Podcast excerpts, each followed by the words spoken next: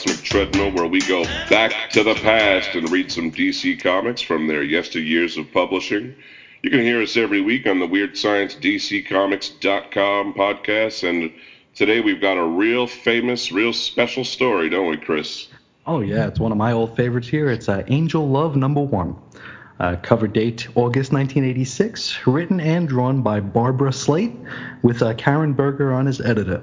This had an on sale date uh, of May 1st, 1986, and it cost 75 cents.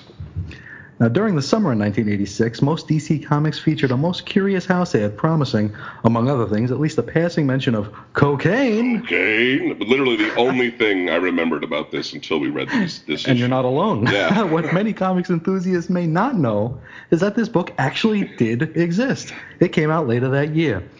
Angel Love is a uh, New York transplant coming from a quiet corner in Scranton, Pennsylvania, hoping to strike it big as a cartoonist. Along the way, she'll face drug addicted boyfriends, a vapid and more fun to read about roommate, a bum who likes to sleep on her couch, and countless chatty cockroaches. Now, is this what life in the big city's all about? We're going to find out together as we check out Angel Love. Yeah, and of course, first we've got to tell you about the people involved. Uh, Barbara Slate, the uh, writer and artist for the entire series. She was born May 9th, 1947 Started out working in greeting cards, and then in 1974 created the first line of feminist greeting cards called Ms. Liz, uh, which also became a comic strip in Cosmopolitan magazine and animated feature on Today Show. So this was pretty lucrative for her. She was hired sure. by Jenette Kahn in 1986 to create Angel Love, and would later move on to Marvel to create Yuppies from Hell and Sweet 16 in the Roman numeral. Uh, she has written for Disney Comics and Archie Comics and currently teaches graphic and sequential arts workshops and has a syndicated column called You Can Do a Graphic Novel. Uh, Karen Berger, she was the editor in this case, and she was born February 26, 1958, majored in English Lit and Art History at Brooklyn College, graduating in 79 entered DC Comics as an assistant to Paul Levitz, and she was integral to the launch of the Vertigo imprint. And we're sure to talk about her uh, more in length when we do talk about that. Yeah, I figure we'll just keep her kind of brief now because she's we'll, we will be revisiting her, I'm sure. For sure. Now, before we get into the comic here, let's talk about New York City in the mid 80s, uh, where the story takes place. You had the Palladium nightclub opening in 1985. This was by uh, Steve Rubell and uh, Ian Schrager, uh, who uh, had uh, quite a bit of success with Studio 54. Ed Koch was elected to his third term in 85. He's the uh, the how am I doing guy. Yeah. And I think later went on to be the judge on the People's Court. He he was a judge on the People's Court. He also did a radio show locally in New York. Mm-hmm. You know, he was the, you know, this is little New York insider stuff, I guess, but you know, he was one of a long tradition of New York Democratic mayors who was uh, fairly corrupt and really didn't do a lot. So, but he had, a, he had such charisma. He had a lot of charisma, that guy, for sure. Uh, Robert Chambers, the preppy murderer. He kills 18 year old Jennifer Levin in Central Park in 1986. And big news to me and Reggie the New York Mets win the World Series in 86. Oh, yeah, that was great. Mm-hmm. My mother hated baseball, so I had to watch that entire thing on this tiny little black and white uh, portable TV in my kitchen. my, my, family didn't watch baseball either, but I did. I had a TV in my room, and I was watching the games, and I was the only one in the house doing it. Mm-hmm. That was a that was a hell of a series. Yeah. Uh, the knitting factory opened in '87. Uh, you know, point being, uh, New York was still an artsy, uh, kind of dangerous place. But by now, the first inklings of commercial revitalization were coming. The nightclub scene was beginning to thrive south of Times Square. Increased wealth coming from the financial district brought a lot of young urban professionals, or yuppies, into Manhattan apartments. And that sets the stage for Angel Love number one. Now, the comic itself, it's sort of a, you know, the art style, it's not what you'd expect from a comic book. And that was actually part of the tagline in that ad. It's not something you, you will expect. For sure, yeah. And uh, it's kind of a, kind of Archie meets Disney, uh, adopting the best parts of either. Yeah. Uh, it, it's it's it's neat. It's consistent. It's it's you, you need to you need to like get a couple of uh, you need to get a couple of issues into it before you're really comfortable with it. I think. Yeah, I'd uh, say by by the third issue, I was getting used to it and starting to like appreciate it for, you know, it's very stylized and yeah. often you know people will uh, have certain emotions that are repeated visually over and over again. I don't know another way to put it, but you know, you get used to it and you start to appreciate it. Yeah, absolutely. And uh, you know, we meet the red-headed Angel Love. She's working as a waitress at the Balloon Restaurant on the Upper West Side, and uh, it's it's where she also where she lives. Uh, we get we get an address for her and her roommate a little bit later on, as uh, 19 West 106th Street, which uh, is Upper West Side. Now, the gimmick of this restaurant is that the waitresses wear roller skates and everything has hot balloons tied to it, even the balloon burgers. I did a little bit of research on this, and I'm not really sure if it's applicable, but it might be a reference to a restaurant called O'Neill's Balloon. uh, they called it Balloon because at the time it was established, at the time it was established in 1967, it was illegal to call a restaurant a saloon in New York City. Interesting. And uh, this O'Neill's balloon also shows up in the very last scene of uh, Woody Allen's Annie Hall. It's actually where they uh, set the camera up to record him and her on the corner. Oh yeah, all right. Uh, it's been a long time. I don't remember seeing balloons in the restaurant, but you know, uh, maybe that was all part of the uh, shtick. Who knows? Could have been. I don't. I can't say. It's just what what came up when I was doing my uh, admittedly uh, shallow research. so uh, Angel's talking to her friend and coworker Cindy about asking temporary bartender Don out on a date. Don's filling in for Mike, who's at Club Med, and, and Club Med was like the thing to do in the 80s. Yes. You know, you going to Club Med for the weekend, you know, going to go to Club Med for vacation. There weren't a ton of other resorts, but that was just the hip yuppie spot back then. Uh, Don looks sort of like Don Johnson, I think. You you agree Yeah, with that? It's kind of like brown hair, feathered back, a little bit of a mullet going on, but you know, stylized mullet. Uh, insofar as the art can tell us, uh, in, in this this first page is actually a splash page where we see the entire, you know, a big restaurant scene, and we do hear bits and pieces of people's conversations. Um, so there's a Diane Keaton looking lady who says, "If you don't marry me, I'm going out with other guys, and I really mean it." But there's an unfortunately curly-haired guy who says, "Here's Joe's phone number." hmm Then there's a crazy-haired blonde lady who says, "It's not that I'm afraid of commitment; it's just that I can't commit to commitment." And an old mustachioed dude says, "You're a very complex woman," and she replies, "Yes, that's true," or maybe it isn't. This is a shtick running throughout the entire series. and- entire series. yeah. i- In fact, we often see these same people again in, in future splash pages, although redrawn. I don't want to make it uh, too lame, but you know they're sitting at different tables, saying different things, uh, and it's sort of you know hearing, overhearing other people's conversations or seeing other people do stuff is sort of a running thing. For example, the fashionable new wave couple on the first page. Uh, wearing sunglasses, one says "You're beautiful," the other says "No, you're beautiful." That happens in every issue. We see this couple somewhere. Uh, so it's it's this it's this funny thing, and I wonder if it's just sort of like to show you how crowded New York is, and like you you know you spend your day people watching, people listening. It's impossible not to overhear things. Uh, but anyway, it's a fun little shtick. So Angel Love is swooning over Don, but she can't get up the nerve to ask him out, and Cindy says, Don's gorgeous, sexy, and rich. I hear his family is loaded. That's the exact voice I would have given. I, I figured, yeah. well, as, as as I mentioned later, you know, uh, she is like the quintessential '80s Italian woman from New York. She's got like a Mrs. mullet. Rosini. Yeah, ex- precisely. She's got a mullet fro. She's got like the little bump, this Sylvester Stallone bump in her nose. The whole- Uh, yep. Yeah, I mean, you know, if if you put a blonde wig on her, she'd be Madonna. So that's really that's all it would take. Mm-hmm. Um, Angel Love says she likes how he makes her feel, not his rumored family fortune. So I mean, here's a guy she doesn't really know anything about. She just likes how she makes he he makes her feel. So she means that he makes her horny. I mean, what else I'm can it? What else can it be? You know what I mean? What does he make her? You know, he makes her feel special by his shift at the bar. I don't know. Just say, very presence. just say it. Just say what you mean, honey. Uh, Angel Love notes that Don is moody, though. Sometimes he seems into her, other times he ignores her. Hmm I wonder what that's all about. Hmm. Now, the uh, that unfo- unfortunately curly-haired fellow you mentioned earlier, who d- he dismissed the nuptial threat, uh, he begins talking to A- Angel as uh, she serves them their balloon burgers, as his girlfriend sobs at the table. so messed up. He's totally over it. It's great. Uh, Angel, who's lost in thought about Don, finally realizes that this dude is hitting on her. So she dumps a raspberry shake in his face with real raspberries in it. They don't mess around at this restaurant. yeah. I, I thought that was a pretty classy touch. Absolutely. It's this. This ain't from concentrate. Yeah.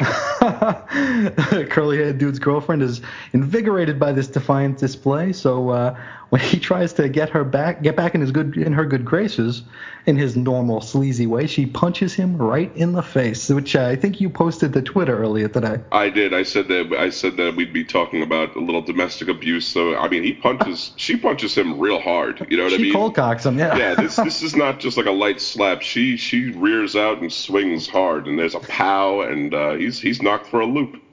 But she's instantly feels guilty. She runs to his aid and says, "I'm sorry, I love you."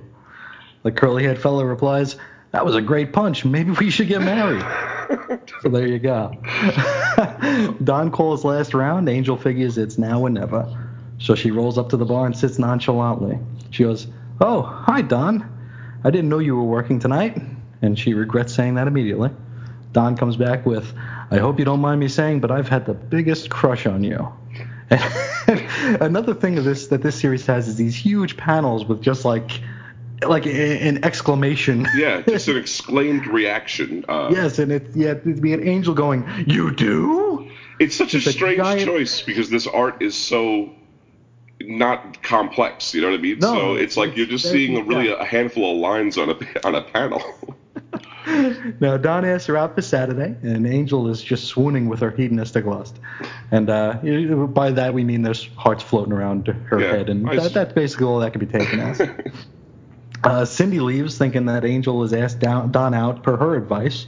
And as we said, she's got that uh, that Roman nose and nice curly mullet that uh, that we uh, kind of attribute to uh, a certain. oh yeah, Mrs. Rosini for sure. That's Mrs. definitely who she Rosini. is.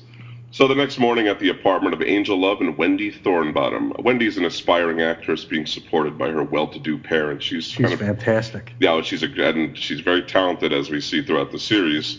Uh, you know, she's basically supported by her parents, though her parents are wealthy. We actually see her mom in another issue li- reclining on the couch reading That's a great scene too. I know, I love that. Uh, but yeah, so she's you know she's living high on the hog, and I assume probably uh, this is why they can have a decent looking apartment on the Upper West Side, even in '86. But it it wasn't impossible back then.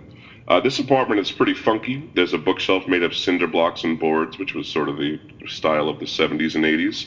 Mm. Flowers plant, planted in a coffee can, and I noticed throughout the series, flowers. well, well, flowers are planted in anything. Like one time it's an orange juice container, another time it's just sort of like a, it looks like a. Uh, a, a soft drink cup, you know, but like whatever has an open end on it, they just throw flowers in it.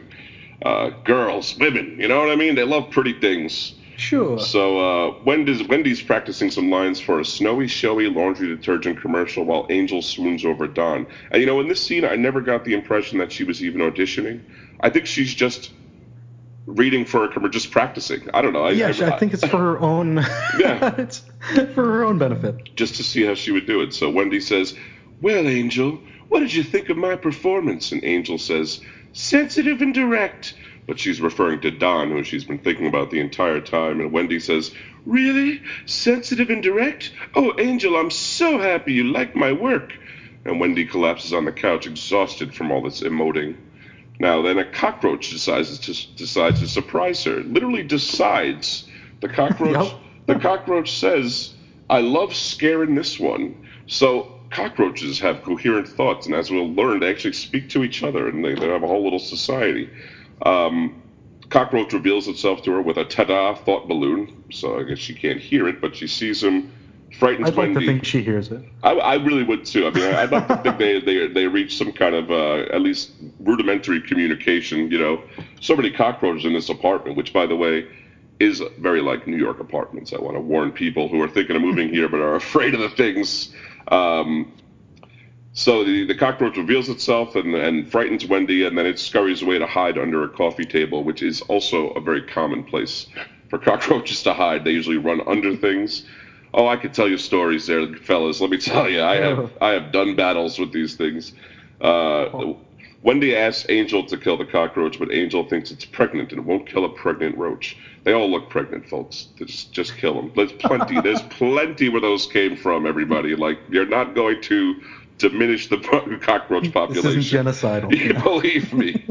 Uh, the next door neighbor, Everett, rushes over. He's a recurring character. He's, he has a razor blade. I kind of like that. He's like ready to slice somebody. You know Yeah. what I mean? Um, because he heard Wendy's scream. Wendy says she saw the biggest cockroach in New York City, and then I thought about the biggest one I ever saw was in a bookstore that I think was on 19th Street. Yeah, it was 19th Street and between 5th and 6th. Used to be called Revolution Books. And I kid you not, this thing was five inches long. It's the kind of thing where like you don't you, you don't want to step on it because then what You do you can't. What do you do? You call the coroner to come with a body bag? I mean, you know what I mean? And then and then you know I feel like you're gonna step on it and then it's just gonna run away with you. You know what I mean? You got to like re- apply so much so much psi to this thing just to crush it. You need a rifle. So uh, that was, a, but I have seen once. I've thought about that too. Yeah, should I, should I shoot this thing? You know, I had I just did, just did real quick. I had an apartment that was in a basement years back, and that's where I did my periodic wars with the roaches. And you definitely you you you, you come into a hunter prey sort of situation where you start to think like the cockroach in order to get them. Start painting your face. And, We'll, we'll, we'll save that for our uh, etymology podcast coming up in a while. Uh, anyway, so uh, Everett says he thought they were going to get murdered. He th- thought they were getting murdered, and then tells Wendy to get used to cockroaches if she wants to live in the Big Apple. If she wants butterflies, go back to the suburbs with mommy and daddy. Wendy resents that. She knows suffering. Once her daddy took away her Bloomingdale's credit card. There you go. I don't know That- how she handled that. there's your joke, folks, for the for the page. Uh, Wendy asks Everett to kill the bug for five bucks. He agrees to do it for ten. I like that. A little uh, entrepreneurship. Uh, in a wide shot of the apartment, we see several groups of cockroaches mourning the fallen, and we learn the cockroach's name was Mo. There you go. Yeah, I wonder if it was really pregnant. Yeah, I, Mo could be a male. I thought about that. Could be a male or female name, so it's hard to say. Could be. Yeah. Yeah, then that Saturday night, we're gonna move ahead to uh, Angel's date. She's getting ready for a date with Don while Wendy hangs out in the bed in the bedroom. We see that uh, Angel has a drawing board and a pegboard behind it with a T square and other tools, as well as a, a little poster that says Angel Loves Studio Inc. I N K posted to it. Uh, Wendy comes in, asks if Don is her HTB, which is uh, I looked it up and uh, I, I, I came up with uh, hate the bitch, um, hard to believe, and uh, unfortunately it's neither of those. It's actually husband to be. okay. Angel says she doesn't want a husband, at least not for now. She's comfortable on her own. Uh, Don shows up. The cockroaches are glad that the red one has a date, so she won't be there to uh, get in their way of their fun. I guess. Uh, Yeah.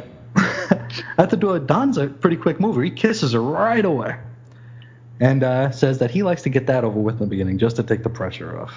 Are we ready? And uh, some of the lady cockroaches are jealous of him. Dreamy Don. oh man! like wow, so, what a what a man he must be, right? Hey, hombre. Uh, in the back of a cab, uh, Don asks Angel uh, to tell him everything about Angel Love. And Angel says, Everything? Well, I was born in Scranton, Pennsylvania. I moved to New York to be an artist, but the art jobs I found couldn't pay the rent. So I waitress at the Balloon. I mean, I like waitressing, but I love to sit at my drawing board and draw and draw and draw. And Don? Don fall asleep. Wow. so Angel is taking this as a as a implication that she is quite boring. E- even though really her story couldn't have been more than, you know, I mean, how long did it take you? Ten seconds? You know 10 what I mean? seconds, yeah. Maybe he's a a narcolepsy or whatever. Probably yes. He's got some problems. So uh, meanwhile, back at the apartment, a drunken bum is scaling the building to take a nap in apartment 4E. That's Wendy and Angel's apartment. He wants to get in there because he likes their couch, but Wendy is still there, still practicing lines for this snowy, showy detergent commercial that we don't even know if she's auditioning for it or not. Yes. Uh, the bum just comes in right through the window. Uh, It's amazing. I know. I mean, the, it's so brazen. I also like that he's wearing an "I Love New York" ball cap, and it looks like the ones like with the mesh Yeah. in the back, right? the I, trucker hat. Yeah. yeah, I, I just like to assume that's what it is. I don't know. We can't. It doesn't have a cross hatching, but it's it's got to be, as they say, with the foam front too. Those were big in the '80s. yes. uh, he knocks over a pot of flowers. This is a rare actual flower pot in the series right here. I swear most of the time it's like a coffee cup, anything, you know, like they don't have anything else. Uh, Wendy screams for help, and the word actually forms in her mouth. That's the whole panel. Yep. Is her mouth open, her teeth, and the word help in blue inside of her mouth. It was very Daffy Duck. I liked it. Uh, the bum apologizes, says he thought no one was home. He just wanted a nap, and he's about to leave, but Wendy can't do without her audience. She gives him a pillow with the Angel Love logo on it, which is weird. It's a heart uh, with a halo. yeah, which is, that's what it is, a heart with a halo. And uh, she performs for him while he just kicks back and gets more loaded. Wen- Wendy's uh she's a a smart uh, little cookie. Yeah, for sure. now we go to the the uh, less fun portion of the uh, book here. Now back on Don and Angel's date. Now they're eating dinner, and Don excuses himself, and this is a, a theme. He keeps he keeps vanishing for uh, minutes at a time. Uh, Angel is kind of annoyed. She's like, again, Mhm. and uh, she takes this as a uh, as an indictment on how much fun he's having with her. She he doesn't think she that he likes her very much. Uh, Don arrives back each time in high spirits. He grabs Angel and ushers her into a cab going to a place called Studio 108, named because it's twice as good as Studio 54. Hey, not a real place, by the way, folks. Don't bother looking that up. No. Angel, uh, she notices this uh, odd shift in his mood and she questions him. She confronts him. Uh, she goes, you're, you're like a roller coaster. One minute you're up, the next you're down. Don goes, I'm great, Angel. Everything's great. Hey. Yeah, sounds like he might be up to something. Maybe those house ads about cocaine are related to this somehow. I'm not sure. Uh, Is that this book? Yeah. Oh, yeah. Wait a second. Uh, Someone's doing cocaine in the DC universe. I wasn't sure, you know. Uh, back at the apartment, the bum is very appreciative of Wendy's performance. Noticing the time, Wendy says he's got to leave before Angel gets home. The bum says, "All right, but not before I have uh, my milk and cookies that I'm going to take from Wendy and Angel's refrigerator." And he even asks awesome. Wendy if she, I know, right in front of them, too, right in front of Wendy. He asks Wendy if she wants some, and she does. She's like, "All right, this sounds a good idea." so the bum asks Wendy for her autograph, and she's you know thrilled to give it to him. Uh, she writes to Mr. Bum, love and XXX Wendy Thornball, and That's she great. she ushers him out of the apartment. He has a stack of cookies in his hand, and she is just swooning. She says, "My fans, how they adore me." now back to the unfun part. At Studio 108, there's a long line to get in. Uh, people are being chosen to come in like like they would be at uh, Studio 54. Uh, Don says he knows the people at the door and he strolls right in. Angel notices and asks how he could do that. And he just says they know me around here. And uh, maybe this implies that uh, there's some nefarious uh, connection between him Yeah, and the. I uh, wasn't sure that that they, but but they they do seem awfully friendly with him. They kind of let him in real fast. So who knows? Yes. And uh, you know, as soon as they get in there, Don rushes off to a phone booth to change into Superman. no, and uh, for our younger listeners, phone booths they, they were like these little houses that had phones in them. Yeah, if you can believe it, you had to go somewhere to use the phone. You weren't Yes. always holding one on you at the time. And they didn't have Wi-Fi either. No, no, back then. Now Angel thinks that he's gone to call another woman, so he goes to check him out. He's doing cocaine. Cocaine. And that's that's the panel that we saw in the house ad right there. That is what they call the money shot. Yeah. now Don, you know, he's he's he's a very very uh, thoughtful guy. He turns to Angel and offers her some coke. And we are to be continued. Whoa, dun dun dun. And instead of a letters page this issue, there is a picture of Angel at the drawing board beckoning readers to call in, to write in to the book. Yeah. Which uh, did they ever print the letters page? I think maybe in the later issues they get around to it. Yeah, it like the second half of the run, it's it's full of letters. And then and then you know the end they have a that massive. It seems like That she, just- she responds yeah, to every letter they ever got. Uh, Everybody. But we'll get to that, folks, because you know, as much as this is just an episode about Angel Love number one, we don't expect you to go out and read uh, the rest of this series, which, by the way, was planned for eight issues. Uh, it, Hmm. And it actually ran for eight and a special that we're going to tell you all about right now. So here's the rest of the story. Angel Love number two came out September 1986, and we learn Angel did in fact turn down Gadon's gracious offer of cocaine. Uh, Wendy goes to the park, uh, really just to experience the day. Nearly kills a baby bird by, uh, it, it, I think she entices Gets hit it by to a fly gets hit by a bicycle. Uh, Everett's militant girlfriend raps about his apparent taste for white meat. Uh, you see, he be sniffing around Angel and Wendy's a bit too much for her liking, and he is over there a lot, I have to say. But Yes. in his defense, his air conditioner is broken. Allegedly. That's true. We never do see. We never do see his. We see. We see his girlfriend's apartment later. Um, and the rap is great. Uh, it's true. It's true. It's true. I'm leaving you. Cause why you hanging around two white chicks when one black one should do? Word. Yeah. Uh, Wendy takes it upon herself to nurse the bird back to health. Actually calls the ASPCA, gets some instruction, and I think it's this issue where she first puts on the nurse uniform, The right? outfit. Yeah, she gets really into it. This Uh, is where Everett says he, she should call the ASPCA, and she goes, "It's a red bird, not a black That's one." That's right. She thinks he means the NAACP. Yeah, there's a, that's a pretty good gag. I thought. I really Yes, dug it. I laughed at that. and sure. uh, you know, it was this thing did not, you know, back off mild race issues at least. So, No. um, and Angel officially breaks it off with Don, and that's the end of that. Yeah, so the cocaine is out of our system. Yeah, As we enter Angel Love number three, October 1986, Angel begins hallucinating that one of her drawings has come to life. It's that uh, it's her angel that she's drawn. It names herself Halo. Um, she gets a call from her friend Cindy and finds out that Cindy is pregnant and wants an abortion that afternoon. I mean, I, when I read that, I said either you've either you've kept this from everyone for weeks, and like Yep. and like you just told her like you'd already planned it, or this is some great, you you know, Planned Parenthood downtown or whatever it is. Good job. Um, we find out that Wendy is afraid of rejection. That's why she's missing auditions. So she decides to call a bunch of famous people to be rejected by. Because she knows that, you know, uh, William, if she calls William Shakespeare, he's probably going to reject her. Yeah.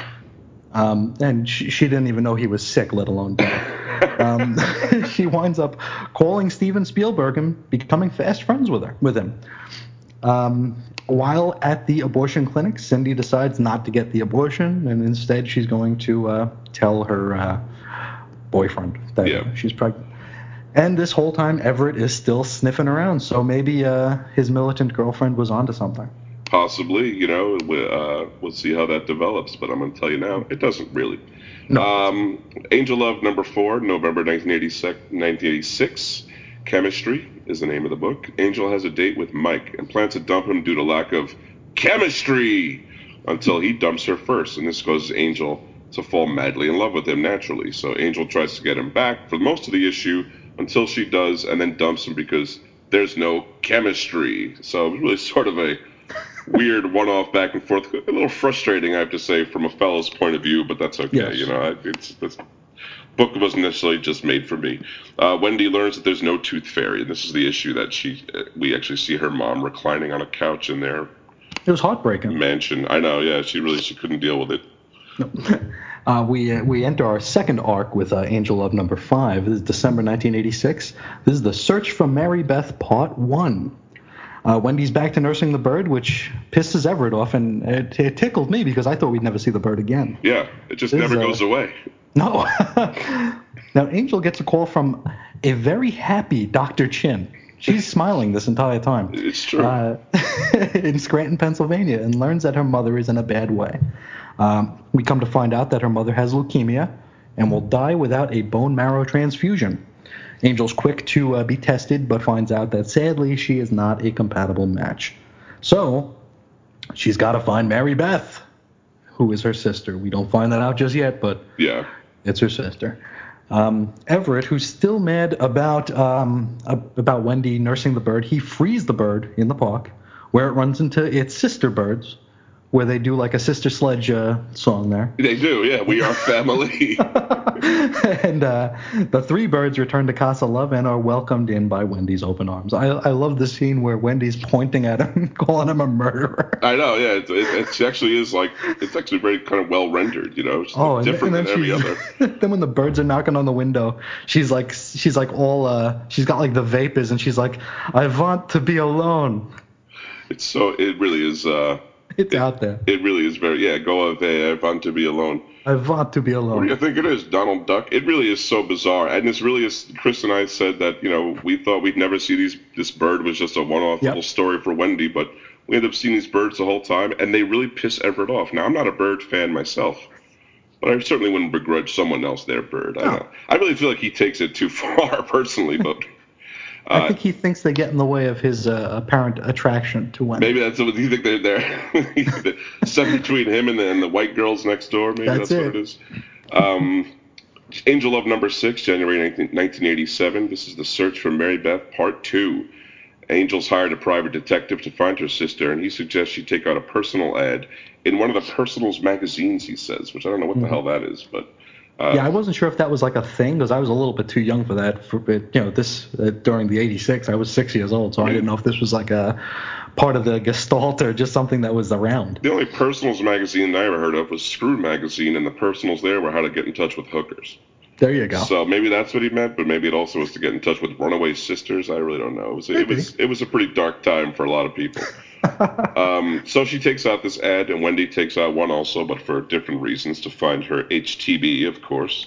Mm-hmm. Pregnant Cindy tells Angel to add a bit about a million dollar inheritance to the ad, and after she does run one that doesn't work, she does add that that she says, "Mom is dead. I, there's an million dollar inheritance. Please contact me."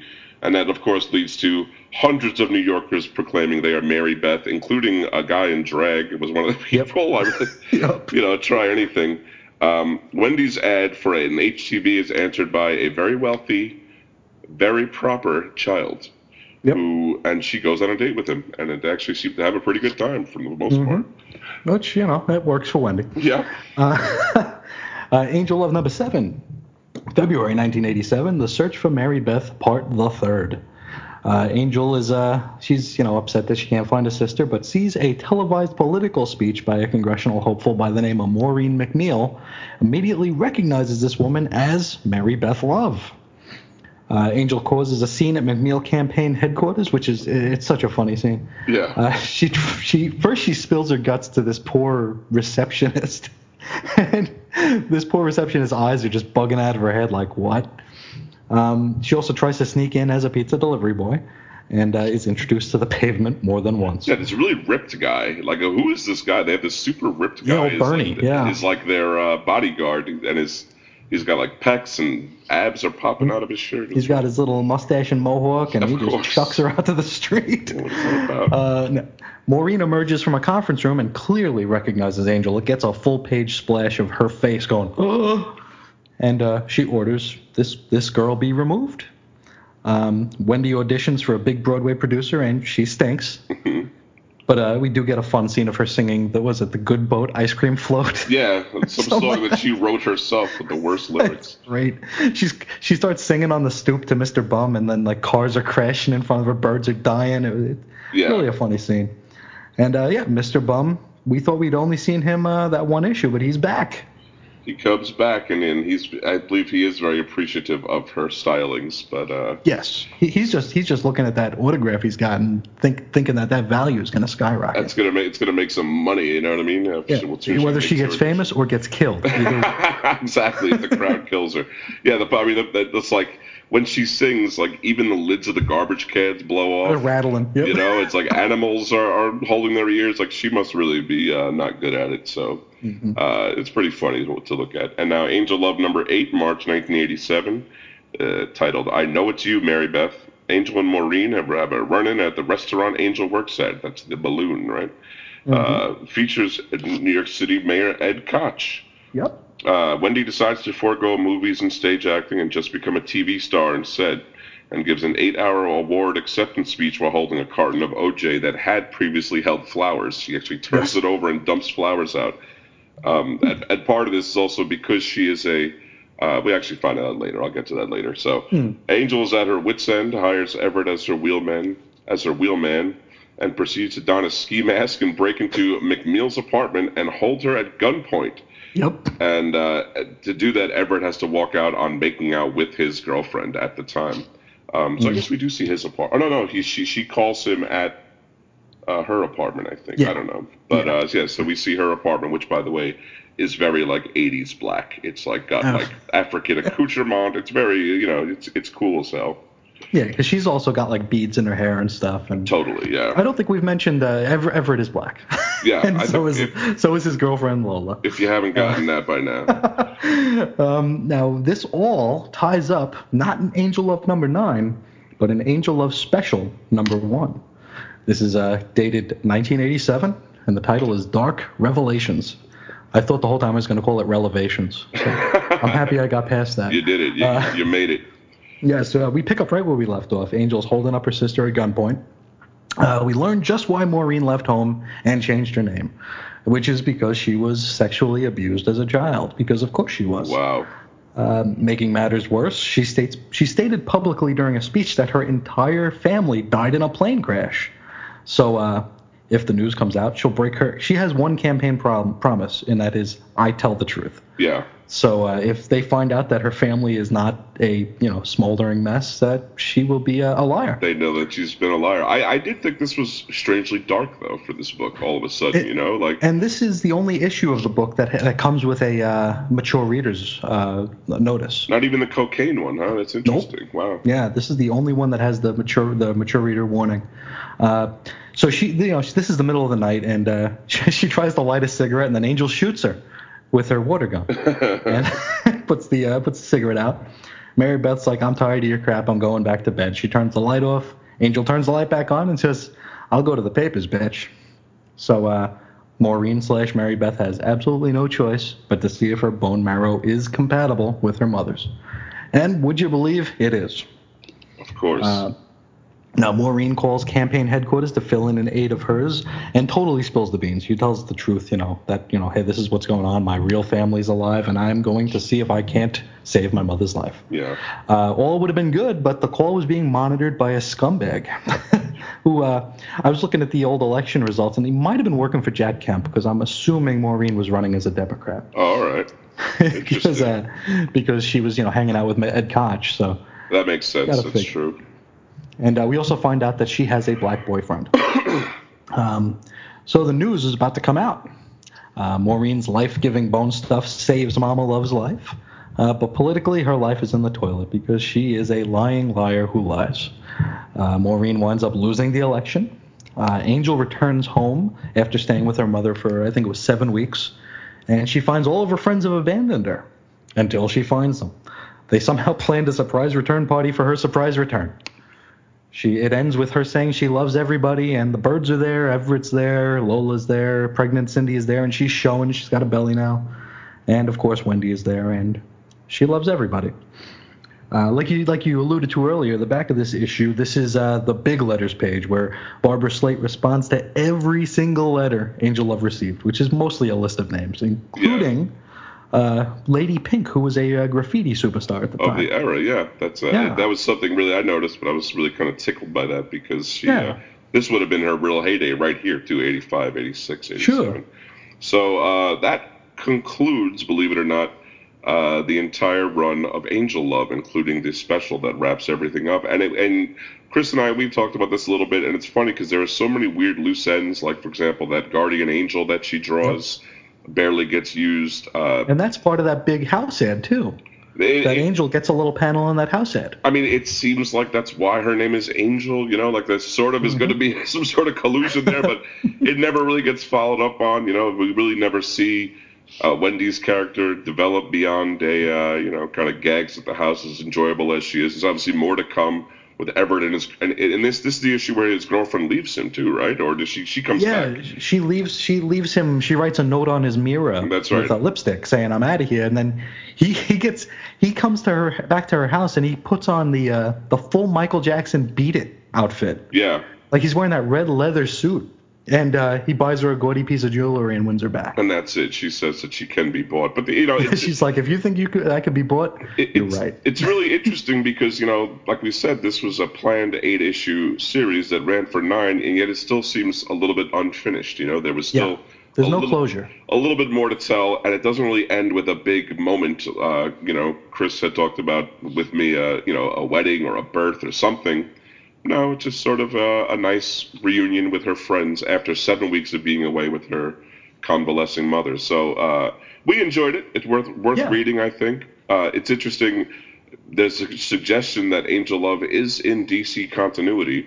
Uh, she appears in one panel of Animal Man number 24, June 1990, by Grant Morrison and Chas Truog. Uh, she's in limbo, reading a copy of her own comic book, standing right next to our old favorite, Sunshine Superman. Hmm Uh, that's also where we see uh, what's his name from uh, Inferior Five. There's like basically every unused DC character. yeah, it's kinda- comic book limbo. Yeah. yeah, kind of hanging out in there. So she obviously is is somewhere there out there in the multiverse. So maybe we can see in an Angel Love, uh, you know, Harley Quinn crossover or Rebirth. That'd be great. Angel Love Rebirth number one. Fold her right into continuity, folks. That's what we need today. But Mhm. really, we did enjoy this.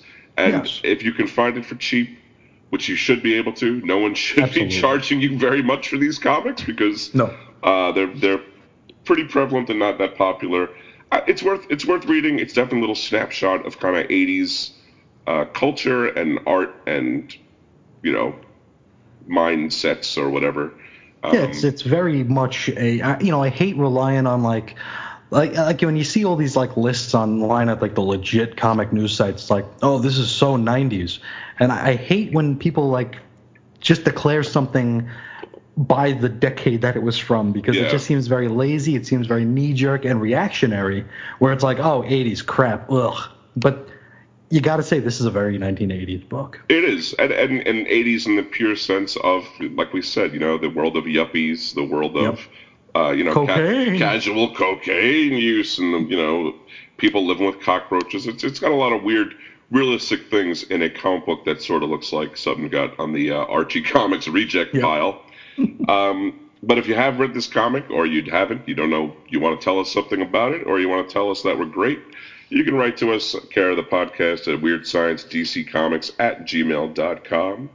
If you want to follow me on Twitter, I'm at Reggie Reggie. i'm at ace comics And if you would like to read uh, some great reviews of every issue, have you done? You haven't done the special yet, right? But Nope, I did. I Oh, did you that did? one. Was that uh, today, that right? one is today. Yeah. So, all nine issues of Angel Love are reviewed in uh, great detail and with some commentary on Chris's personal blog. Chris is on infiniteearths.blogspot.com. He does a DC Comics review every day, and it's always uh, very great and usually pretty informative.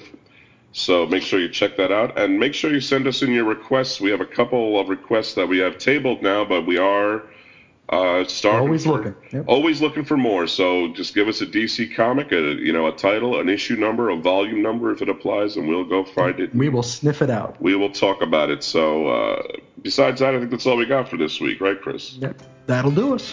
Well, uh, hope you all enjoyed the reading Angel Love number one with us, and I hope you stay on the Cosmo Cocainically. If you want to hear how people scream, go and see the latest baseball team. When you want to hear how people scream, go see New York latest baseball team. Such loyalty, sincerity,